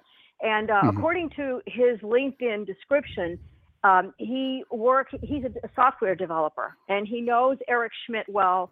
Uh, Google's Eric Schmidt. Um, he worked for Sun Systems, and he knows the people who are involved in um, software that is developed for surveillance reasons. Software like Palantir and um, uh, and others. Okay, so you know I did a little bit of research on him before I started to buy into what he was saying. And eh, when I started reading some of his his reports, it was intriguing, very very intriguing, to the point where I felt like I was opening up, cracking open a brand new Tom Clancy novel. I mean, this Mhm. this is this is James Bond and 24 and Tom Clancy all rolled into one about the deep state, about what is really happening in our country by people who are at the top, both visible and invisible, right in front of our eyes that we are not even seeing. The media is covering it, the the government is covering it. I mean, it's just it's just incredible. So this started back in November. All right. He had he had uploaded about 20 days worth of video reports. Mhm. Somehow or other YouTube YouTube took them down. And by then he already had a small gathering of people, you know, several hundred people who were reading him every day. And some people were able to grab some of his videos and save them. And so anyway, he started from scratch all over again. I started reading him on day 20 and I have been reading him ever since. This is now day 108. And he files at least one report a day, sometimes as many as five reports a day, depending on what he is uncovering. So I've been telling some friends about this, and people are just like, "You- "You've got to be kidding! You got to be kidding!" No, I'm not kidding. I mean, I, you know, I, I don't know. I mean, I, I can't. If I had to put my hand on a Bible in a courtroom and say, "I swear to you, this is the truth and nothing but the truth," I couldn't do it because I, I can't. I, I just, I can't. But what he is, what he is painting a picture of is so connected to what I already know and what a lot of people already know if they've done any reading at all about the CIA, about the deep state, about the shadow government, about the Clinton Foundation, about what Hillary Clinton's been doing over in the Middle East. It all starts to come together. So Mhm. a few days ago, I I thought I I need to get this information out there. I mean, I'm so in, um, invested in what I'm learning that you know 106 days into it i'm thinking i've got to get this information out there george webb is really putting himself out there He's not worried about them coming after him. As a matter of fact, he's already said he's he's put a dead man switch on his on his uh, um, reports, and that if we if we don't hear from him for a couple of days, start reading the newspapers and look for his name. He gave us his full name, where he lives, and um, and carry on. Just carry on. You can't be afraid to die in pursuit of the truth because it's a it's it's it's the right thing to do. Hmm. So I decided that I was going to write an email about all of this to everybody on my mail list, letting them know what was happening. I com- I composed the email and, I- and it scared me. I have to admit, bet. I read it and I thought, do I really want to send this out? I mean, first of all, my credibility is on the line. Uh, I- everything I've built up uh, in my career up to this point, I could be putting it out there and you know, just blowing it away or not. So I Right. slept on it. I prayed on it. I thought, okay, God, you, you're gonna you're gonna lead me to tell me what to do here. I'm not gonna push this out there now. I'm gonna pray on this. So I did for a couple of days, and I don't know what it was, but at some point I just felt a peace about it. So I thought, okay, I'm gonna send it out. So here's what I sent out for the benefit of the, and this will this will actually tee up what we're going to talk about. Um, what I'm about to share with you is not what you're going to hear about or read about in the news. The corporations that own the media, they're also involved in this cover up. They're never going to tell you the truth of what's become known as the deep state, which is a shadow government that's operating in plain sight using unaccountable black budgets that are funded by you and me through congressional appropriations and through billions of dollars that have been extorted from compromised individuals and corrupt activities that include unspeakable crimes.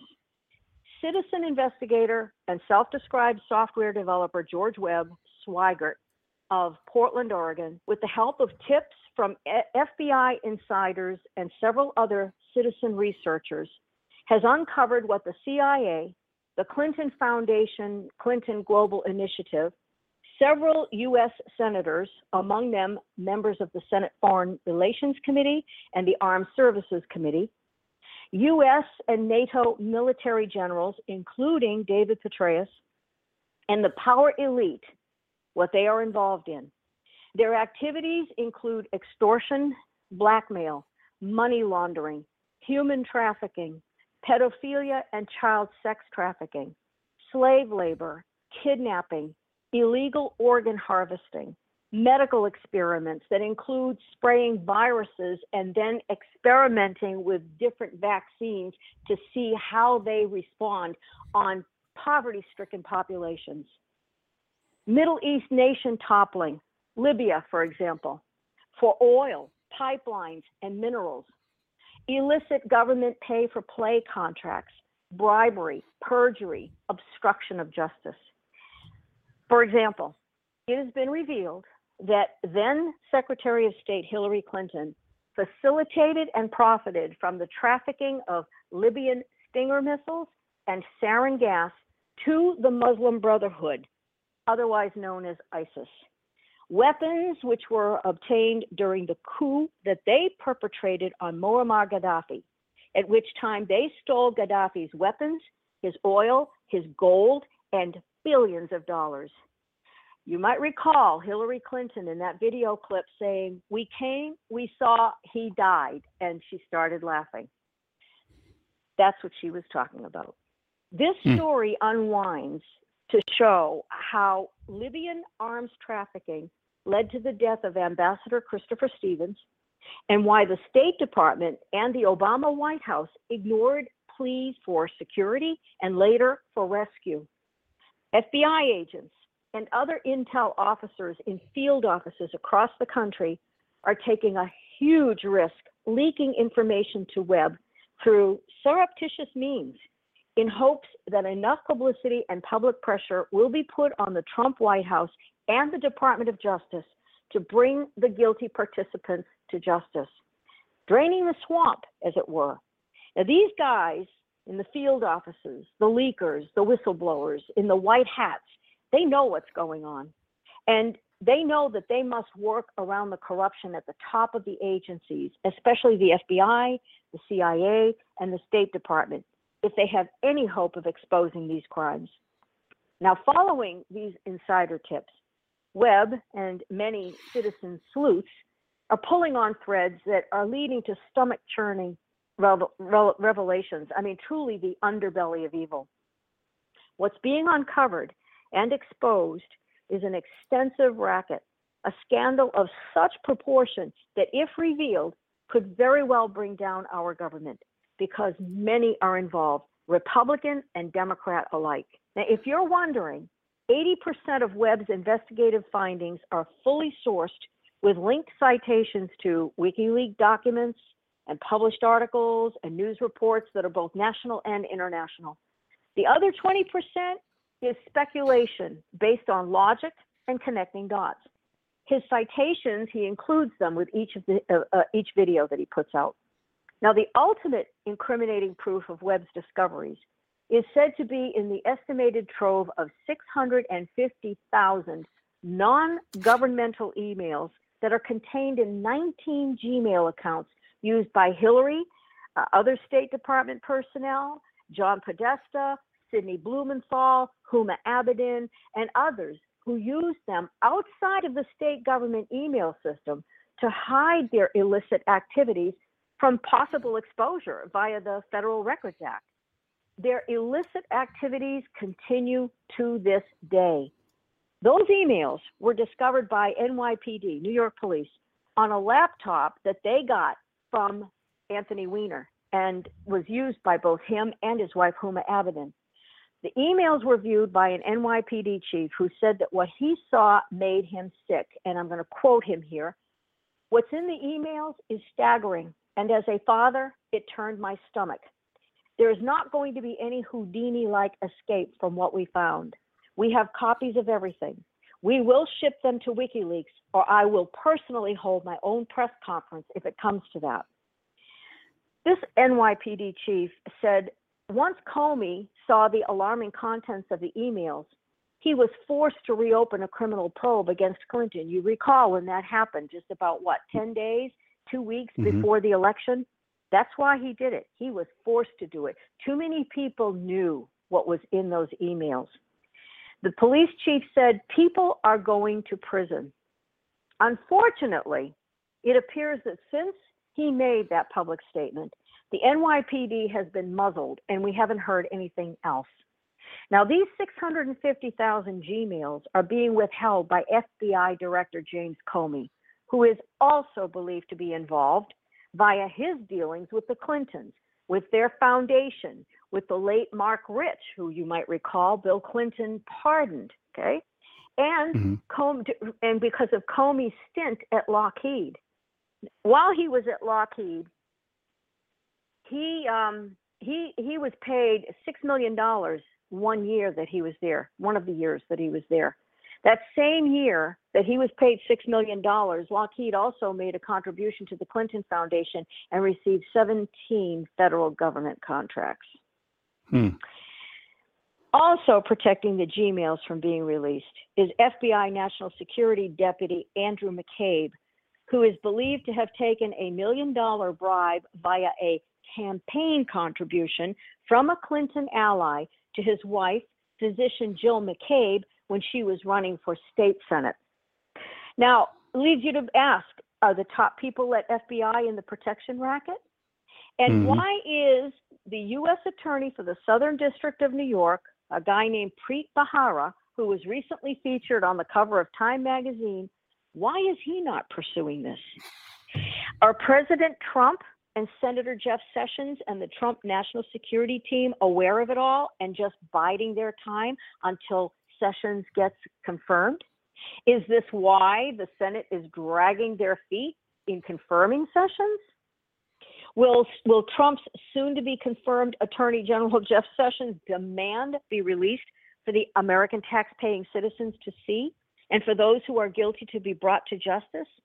Will President Trump keep his promise to us to drain the swamp? There are at least four, maybe five countries that through their own intelligence hacking sources know exactly what is in the 650,000 Gmails that are being held back by the FBI. Among those countries, unfriendlies, Russia, China, Iran. Uh, Israel is believed to have them too. Now, imagine if Iran is one of the five countries that has digital copies of these 650,000 emails. Do you suppose that's why Obama cut that deal with Iran, giving them billions of dollars and lifting sanctions? Iran has announced it's going to start naming names on who in our government is involved with terrorists. I mean, this was reported at zerohedge.com. Now, mm. it kind of makes you wonder how deeply involved in all of this was Barack Obama. Uh, armed with those emails and what's contained in them, our nation's security is in jeopardy if these unfriendlies decide they want to use them as leverage. Uh, uh, let's just say on our senators, for example. No, we want you to vote this way. Hmm. We own you. And there's more to be worried about here than if the Russians hacked into our election votes. Do the Russians have bank account numbers, video evidence, a paper trail? Imagine the leverage that Putin would have on our president at the negotiating table. The traders in this U.S. Senate Oil Investment Club, which is what it's called, would rather distract us with a war with Russia than chance having the truth come out about their involvement in the Clinton, CIA, DynCorp dealings. Dealings that include zero footprint architect David Petraeus, Clinton arms dealer Marc Turi, who is believed now to be dead, he's not been heard of uh, since uh, October of last year. Russian uranium deal fixer Frank Giustra, who was partnered with Rupert Murdoch in the ownership of Lionsgate movie uh, making, which is a, a money laundering operation, believed to be a money laundering operation. And there are so many others that when it comes out, your head will spin. I had to draw up, I have a flip chart and there are so many people involved in various aspects of this and it's it's it's it's quite compartmentalized too. In typical cia fashion uh, cell number one does not know what cell number two is doing. They just know that they've got their mission and they're doing it. They're accomplishing it. But when you look at the whole picture it's like all these puzzle pieces start to fit together and you get to see the the, the big picture of what's going on these dealings, uh, like I said, they include uh, David Petraeus, uh, Marc Turi, arms dealer, Russian uranium deal fixer Frank Giustra. I drew up this organizational flow on a flip chart so I could keep all the players straight. I put their names, little bullet dots underneath as I learned more and more about them. And I'm telling you this, I mean, it's like a piece of wallpaper. It's so big. You'd recognize some of these names. Now, I listed some of them, not all of them, but some of them. There are many, many more involved in this worldwide scandal that seems to be really concentrated now in Haiti and Syria. Here's a partial list Senator John McCain, Hillary Clinton, hmm. Bill Clinton, Tony Rodham, Senator Lindsey Graham, Huma Abedin, Barack Obama, Eric Braverman, Sidney Blumenthal, a guy named Pug Winokur, which is quite interesting. He is the head of the U.S. Bureau of Prisons. Hmm. His prisoners his prisoners are used. Well, we, we, it is surmised, okay, based on some information, that those prisoners are um, essentially uh, uh, what is it? Cows on the hoof. When they need hmm. an organ, when they need a heart or a liver uh, or a lung, that's uh, there you go right there. There's your inventory. Just pull one of those prisoners out, put them to sleep, boom, hot switch right there. And that's hmm. what's going on in Haiti as well. Yeah, yeah.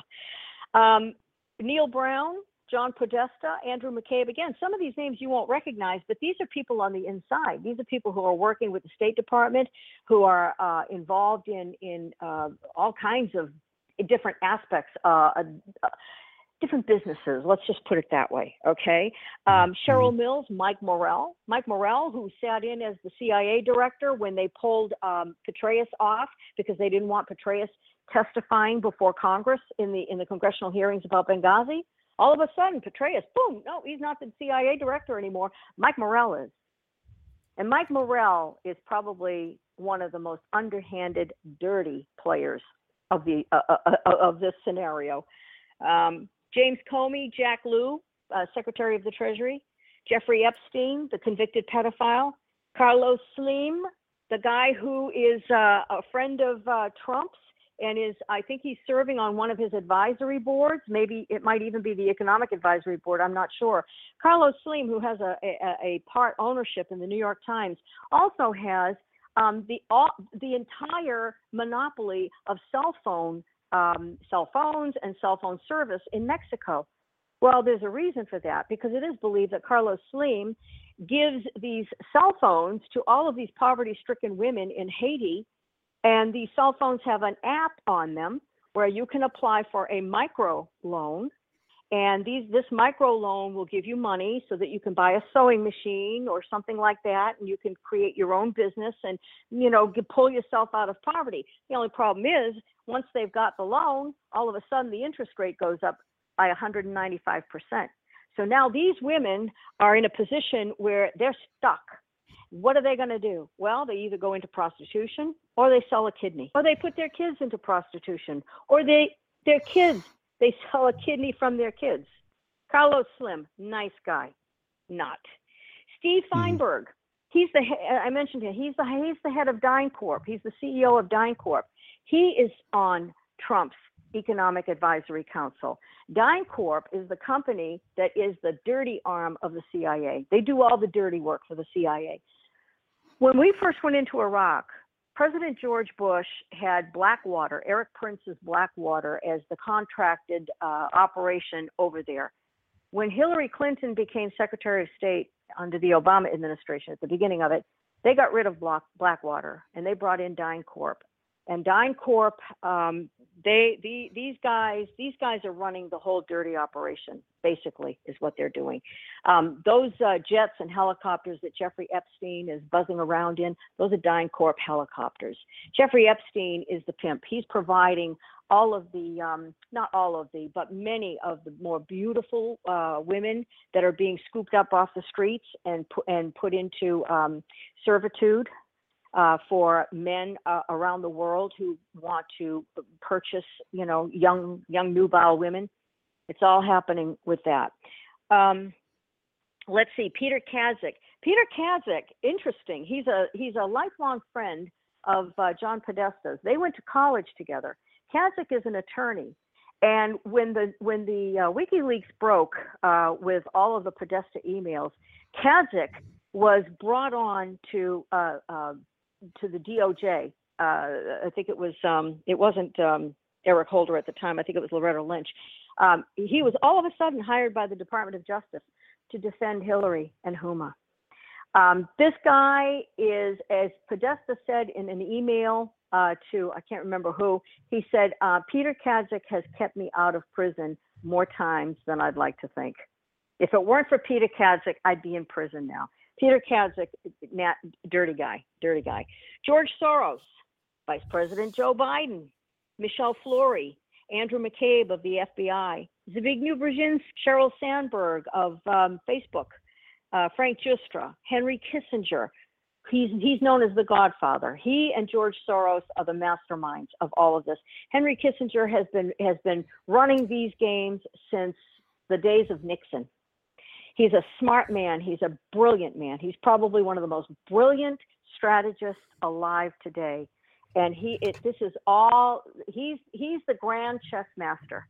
He's putting this whole thing together. Um, Philippe Reines and uh, Tom Nides, both with the State Department. James Clapper, former uh, former head of the uh, was it the director of uh, uh, national um, what was it? I, I want to say ODNI, the Office of the Director of National whatever it was called. Uh, Chelsea Clinton. Thank you. Now, how's Chelsea yeah. involved? How's Chelsea involved? through the Clinton Foundation. Through the Clinton Foundation, she's she's. I mean, through the RICO Act, what they're doing with uh, laundering money and how they're spending the money out of the Clinton Foundation. She's involved in that because she's essentially she was put in to run the place. Yeah, um, the Muslim Brotherhood, uh, Andrew Shapiro, ISIS, and Virginia Moseley of CNN. Interesting. She is the that? wife of I think it's Andrew Shapiro. Um, that's who they feed the information to. So CNN, which is essentially the CIA um, um, CIA television uh, news organization. Uh, mm-hmm. Just like the uh, uh, Wall Street Journal is for um, what is it? The uh, Wall Street, I think it is. No, Wall Street. No, New York Times. New York Times is um, for Wall Street. That um, CNN is for um, the um, CIA. So anyway, um, what I did was I had, um, well, let me back up a little bit. Because the information was uh, that was coming out of uh, George Webb's reports was like drinking from a fire hose. I bet. One of the people, yeah, yeah, yeah, you can imagine. One of the people, and I'm, I'm, I mean, I'm, I'm barely touching the surface by telling you this. One of the people who is a regular uh, viewer and researcher decided that what they would do is put together um, cliff notes that they would go through each and every video and bullet point the points that George was making in that video. And so this is what that I mean what a what a yeoman's task this was because I will tell you right now it is in 12 parts and each part contains at least four maybe even more um, uh, video segments that are bulleted it, it's just incredible. I don't know. I can't tell you why this has intrigued me as much as it has, but it has. And so, I, in order to keep it all straight in my own mind, I went out and bought a three ring binder and I started printing up all this stuff. And I will tell you that as of today, I have over 200 pages of notes and bullet points and articles that uh, I have assembled based on these reports and I and this is a book. I mean, this is a book. And in fact, people have said to George, you know, George, this would be a heck of a book. And and interestingly enough, he was approached by Oliver Stone, the movie maker, recently, within the last uh, say week to ten days, uh, who sent representatives to talk to him about the possibility of turning this into a movie. Everybody hmm. was warning George, be careful, be careful. This could be a trap. You never know. Blah blah blah. Well, I don't know. I mean, he, he came back. He's still writing, so evidently they didn't do him in. It wasn't. He said he said we're either going to see a blockbuster movie or I'm going to be dead in a parking lot. yeah. So, yeah, that's uh, the real deal. Anyway, I mean, that's that's that's reality. I mean, for a lot of folks, they don't necessarily believe that that's possible, but it is absolutely possible, and uh, it's it's mm-hmm. real. So uh, we've got a bazillion questions coming in. Um, okay, first, all right, let me expand this because we got more people than we normally have here. Blah blah blah. Okay, um, why do you think Comey is still in office then? Why why did Donald Trump keep Comey in office? That's a very good question, and there are people who are asking that question as well. And um, it could very well be that uh, Trump has made a deal with Comey uh, that he will absolve him of his sins if Comey does the right thing once they get Jeff Sessions in place as AG. Mm-hmm. That's that, that's you, my best. You think guess. he'll be put aside? You think he'll do what he's, you know, supposed to? But here's the thing: we have a really smart chat here, and uh, our great listeners, much like your great show. Um, we have a comment here or a question do we really think poorly funded poorly educated criminals are the ones behind all this of course not and then another comment i think trump knew something when he was running but now is getting better info he never really considered uh, Petraeus for UN or any other spots, which some thought was strange. Mm-hmm. but now it makes sense, uh, actually.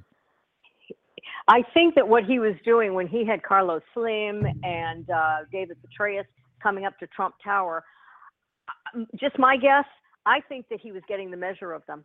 I think that he wanted to meet them mano a mano, get it, get the you know face to face, eye to eye, get the measure of who they were, see how far he could push them, just kind of poke them because we know that that's how Trump plays his game. He is the art of the deal, and he he likes to size people up, and um, he's a quick study. Yeah, yeah, it's it's anyway. pretty crazy. Uh, and so we have another uh, folks commenting that they believe uh, Obama is involved up to his parachute, and it's no wonder uh, uh we have a Vito Esposito here uh, joining us. We're great, glad to have you. Thank you so much. Um, it's a one. It's no wonder Graham and McCain are so vocal anti-Trumpers. Makes sense. Knew mm-hmm. Lindsey Graham and mm-hmm. McCain were part of establishment and answers why they would go into Egypt on behalf of Obama and demand Morsi be reinstated. this is all you know really crazy. It's like a looking at a puzzle. Others who are accepting Mhm. contributions from Soros, including Kasich and Rubio and Jeb Bush. Uh, Mhm. quite frankly, Mhm. any of those names, uh, McCain, Kasich, Rubio, Jeb Bush, I, I'm not a fan of, of any of them. And, and people say, "Whoa, what about your boy Bush?" Uh, Bush was never my boy, uh, you know, and and uh, and I have to say that that that I was vocal about uh, the things that he did that I felt were very very wrong. Uh, do I think he loved our troops more than Obama? Of course. Obama's gone, Trump or uh, Bush is gone, and President Trump is here. Uh, then we have a question from Jerry from Pennsylvania, who you know, uh, who was respon- Mhm. who was responsible for extortion 17. Uh, Hillary and Obama, they allowed weapons in the hands of terrorists with service to air that took out extortion 17. Uh, Vito says, and of course, it had to be an inside job. Uh, Vito says, without a doubt, SEAL teams. Uh, uh, it's actually DevGru uh, members on that Chinook. What a coincidence! Maybe you supposedly take out Bin Laden, and August 17th, members of the SEAL team that did that are now dead. Um, Jay Mhm. Sekulow, by the way, I, and I don't know if you're aware of this. Jay Sekulow, you probably are. It's silly. I know who I'm talking to. He is actually drilling into this. So maybe we could get you hooked up with Jay, and because you're such an excellent researcher, fearless, uh, that that that might just be that might be a uh, a good connection for you because Jay is fearless as well. So so now I guess I have to ask what what do you think the process is for Attorney General Sessions? He comes into the office. He's got a lot to deal with. I mean, he's he's just going to be pummeled. Uh, now, now, I, I I went ahead of myself. I want to go back to a comment that was no wonder they're fighting Sessions so much. Do you think that's the that's the reason? That Sessions That is is just so fought. Yeah, I would Yeah, think. I mean, it would have to be. Now, where do you think President Trump figures into all this as far as uh, what he? Um, I I do bu- I do agree. I think that he had some knowledge of this coming in. You know, obviously he's a New Yorker. Uh, he knows a lot about what's going on. He has a strong hatred for government and press, uh, not just for the lies that the press prints as fact uh, that so many people follow, but also for the omissions of reports. You see, Oh, the things that they don't say that they absolutely should be saying. So I, I have a sense that he really, really, um, oh man, Yeah, I, uh, you know, let me just let me just let me just jump in here and say that I think that that's the reason why he comes out with some of the things that he does that make the left just like you know blanche. Oh my God! Oh, and even some Yeah. conservative, you know, the folks that voted for him was like, oh, I wish he wouldn't say things like that. But what they don't understand is that he he's talking from a font of knowledge. He's letting Yeah. things out that, the, and I think in some regard he's he's telling he's he's dropping breadcrumbs to those people he knows Mhm. know that he knows, Mhm. and he's saying Yeah. these things like I know who you are. I, I, I want to jump back to something about uh, Barack Obama. Okay. Um, Mhm. in, in the in the course of this research, this investigation, it, it has been discovered that the CIA actually um, grooms these kids. I mean, we've, we've we've heard of this before. I've heard of this before, but never really to the detail that this this investigation has revealed. That the, these, the, for example, Eric Braverman. It is believed that Mhm. he's the son of Ari Braverman. Uh, We don't know Mhm. that for sure, but uh, that he, some of these kids are actually sired by CIA people so that they then they are then sent to the best schools and they are groomed to become whatever it is that the that the Kissingers and the grandmaster chess players they they they're playing chess 10 20 30 years down the road and it is Mhm. believed that Barack Obama was one of those kids that he Mhm. he has CIA connections going back to his conception now, did they want him to become president? No, that wasn't the idea. They were grooming him to be a CIA operative in some form or fashion. But as as time went on, they started realizing, wait a minute, you know, there's an opportunity here for us to put the first black president in.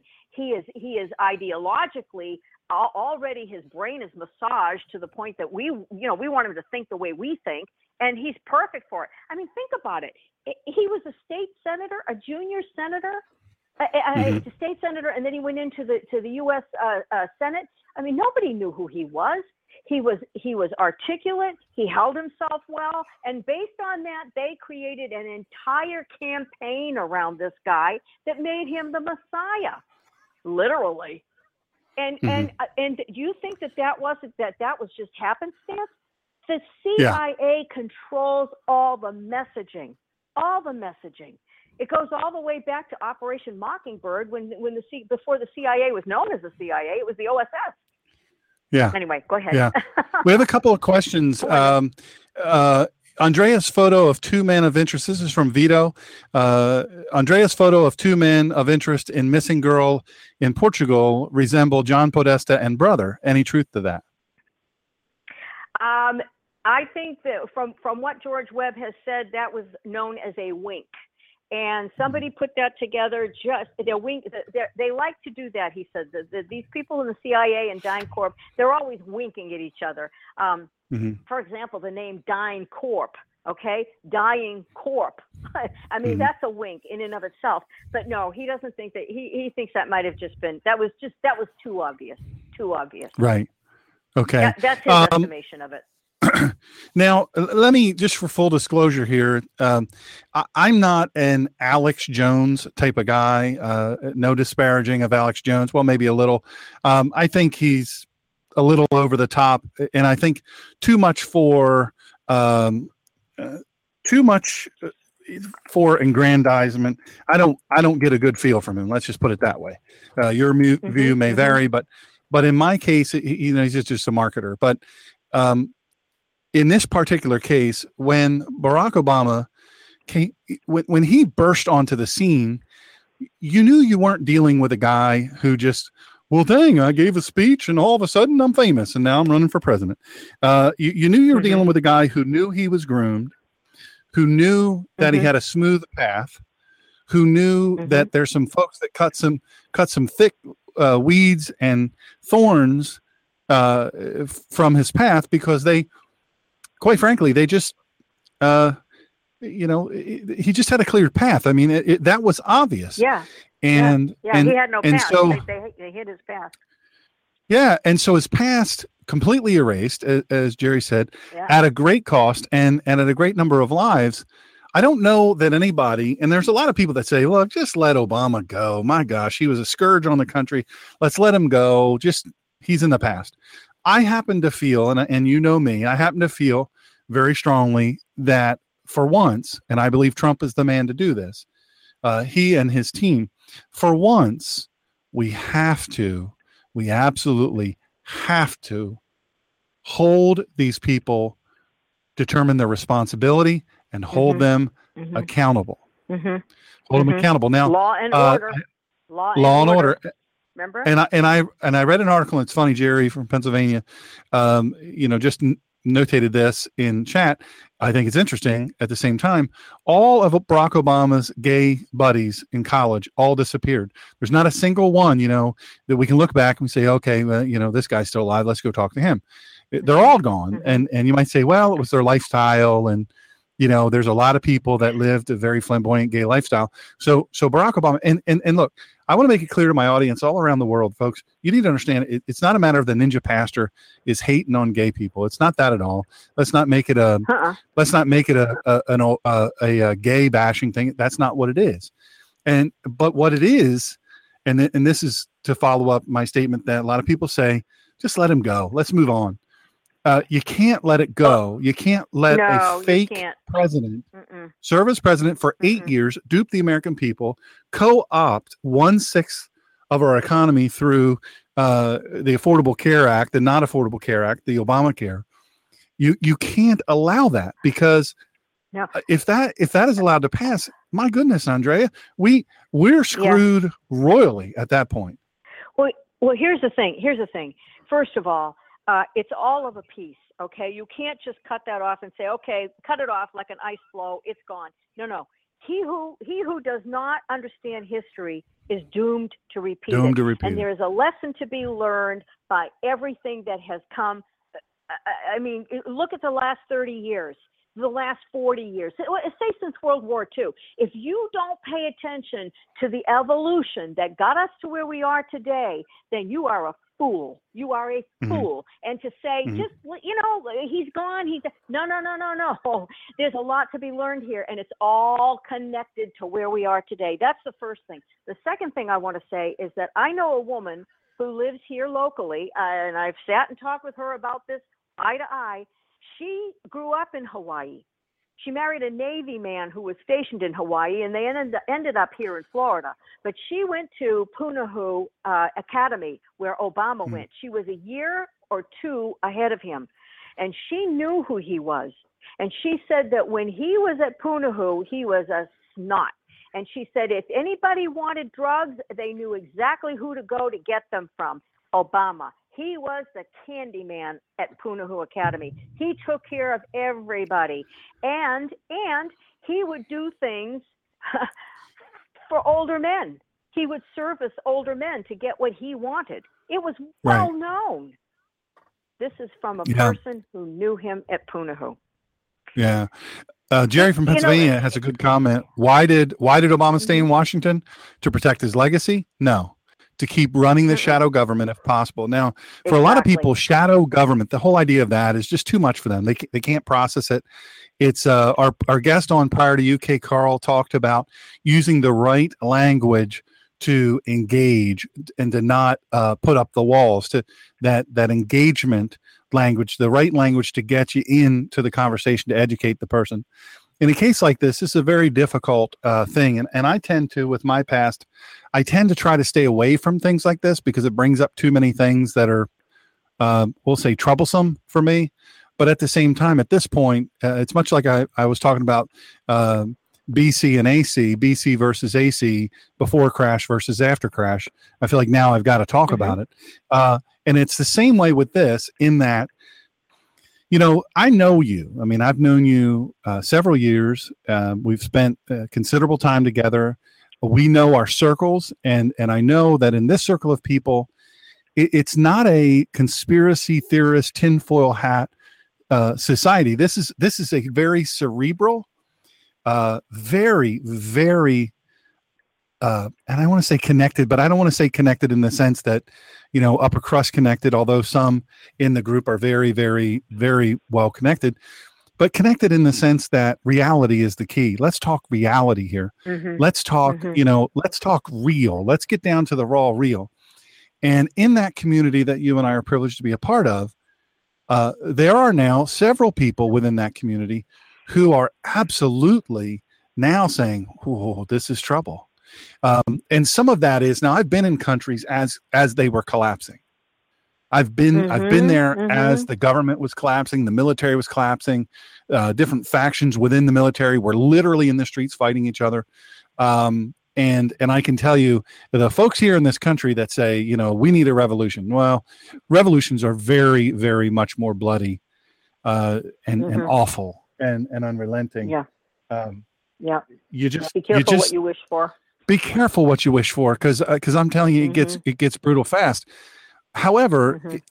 I, I have to say, in this particular case, I think there are there are enough things that we can point to and say that connects. Not trying to connect them, not a bias, mm-hmm. a confirmation bias, but mm-hmm. but a truth bias, a bias that says, look, this is difficult to consume. It's difficult to mm-hmm. consume because it's so much mm-hmm. bigger than anything than we would have ever mm-hmm. wanted to believe. But the mm-hmm. thing is, in this particular case, I think one cannot walk away from what you and several others are uncovering. Now, I'm hoping that we can get Mr. Webb on uh, maybe next week, and we can we can uh, mm-hmm. co-host the show. I'd be privileged to have you do that, and we could co-host the show and and and talk to him and have him explain right from where he is because I listened to some of your stuff uh, with him, and wow, wow, yeah, some bone chilling yeah. stuff. And this is a guy, yeah. folks. You know, you need to understand this is a guy who is also not a flaky, you know, ooh, clinging on. I have, you know, I have a lot of followers, and and I have people that follow me that are always sending me the the latest uh, you, you know, and no offense to people, the whole chemtrails thing. I, I'm I'm not as interested in that, so I don't follow up on that. I can only focus mm-hmm. on so many things at one time.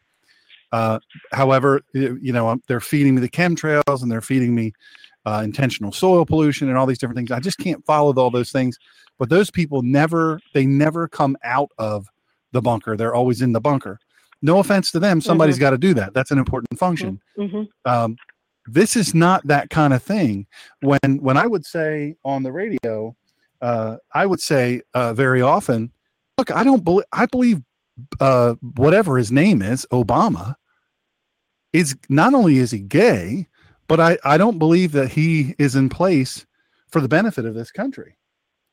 I. I don't believe he was here to help us. I believe he was here to bring the country down. And he was very well schooled in how, uh, it, it, back to KCarl, how to use the language that engages and draws them in. And it takes mm-hmm. down the fences mm-hmm. And the, and the, and mm-hmm. the borders and the walls. And then they, they, people go, wow, yeah, I could, I could really do that. I can well, really do that. I could... to this too is the is the is for, the past 30 years i mean we've had the federal government in charge of education educating our children and we've raised seriously we've raised three generations of people now who are and i don't mean to be insulting but they're just flat out dumb i mean they believe everything they're told on tv i mean it, it, it, it they don't think analytically. They they just don't have the, the, the, wherewithal for whatever reason, and they've been they've been fed from the teat of government. Uh, look at how they're responding to this, to, to Trump being uh, elected. I mean, you might as well give them pacifiers. They're freaked out. Two year olds having tantrums in a supermarket aisle. I think that this is all part of the plan. You dumb them down and then you can do whatever you want because they're like cows. They're just yeah. like cows. They're out in the pasture, they're chewing on cud, and when you want to call them in, you whistle and they come. Right. That's how I, no, I agree. That's how I see it. I agree. Well, listen, I've I put the poll out there. Uh, would you all like for Andrea and I to host Mr. Webb? And yes, uh, you know, resounding yes, absolutely. So uh, let's work on that together. I can't believe how every time I talk to you, the time seems to fly. We're out of time, but you know what? You and I will talk. Uh, we'll talk again, and uh, okay. we'll work at getting Mr. Webb on. And and somebody sent in through my uh, private message. They said, if you believe there is one created Obama then you have to believe that there are more to be pulled out whenever. You know, conspiracy exactly. theory, Illuminati, they're all words to discredit. And the inf- mm-hmm. information is all there for anyone who wants to to be curious and mm-hmm. verify. Mm-hmm. And that's what you've done. You've done a very brave thing and I and I've always thought you were quite quite brave. Uh, but I am I'm honored to have you on. As always, I'm honored to call you friend and a great friend of the show. And so, Andrea, thank you so much from all of our listeners. We really appreciate it. And folks, keep your eye on the ninjapastor.com, drshawngreener.com, at the ninja pastor on Twitter, uh, and watch for show announcements. And, and that's going to be a big deal. So y'all are going to want to be a part of that and tell all of your friends. Andrea, thank you so much, folks. Listen to Andrea's show also on Blog Talk Radio. It is absolutely fantastic. One of our mutual friends will be on next week. Uh, Elizabeth Letchworth Christ. We're going to be talking about uh, several things, but we're going to be talking about her wonderful book, which I am privileged to have uh, reviewed on the back the little blue book of grieving more than just stories. So uh, we're going to be honored to have her on next week. And both a great great friend to andrea and andrea and her are uh, thick as thieves. Trouble when those two are together. You never know what's going to happen. Andrea thank you so much for joining us. tonight. Oh awesome you, awesome. Thank you. all right take care. God bless. So so there you have it. That's just one of those things that you just have to you have to take in and say wow that's that's a lot. I'm um uh, it's a tough one it's a tough one. And and Jerry has it right in, in chat. We are shadow citizens. And that sounds, you know, kind of like a joke, but we cannot recoil from our responsibility as citizens. Folks, follow me at the Ninja Pastor uh, on Twitter, uh, theninjapastor.com. Put comments in in the the blog posts and all that stuff. Also on the show page. Um, if you think of it and and you're so moved, click the donate button. Doesn't have to be much. It just keeps us moving. And uh, share these shows with your friends on social media and your email list. God bless you. Thank you so much for joining us. Thank you to take good care, folks. We'll talk to you soon.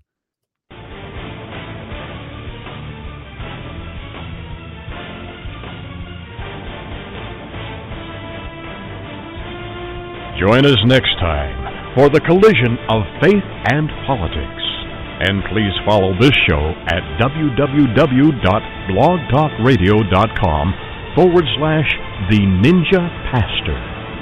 And follow Dr. Sean on Twitter at The Ninja Pastor and on Facebook at www.facebook.com forward slash God in Country Radio and at www.drshawngreener.com. In the meantime, Dr. Sean will be fighting for you and for this great country. Thank you for joining in this fight.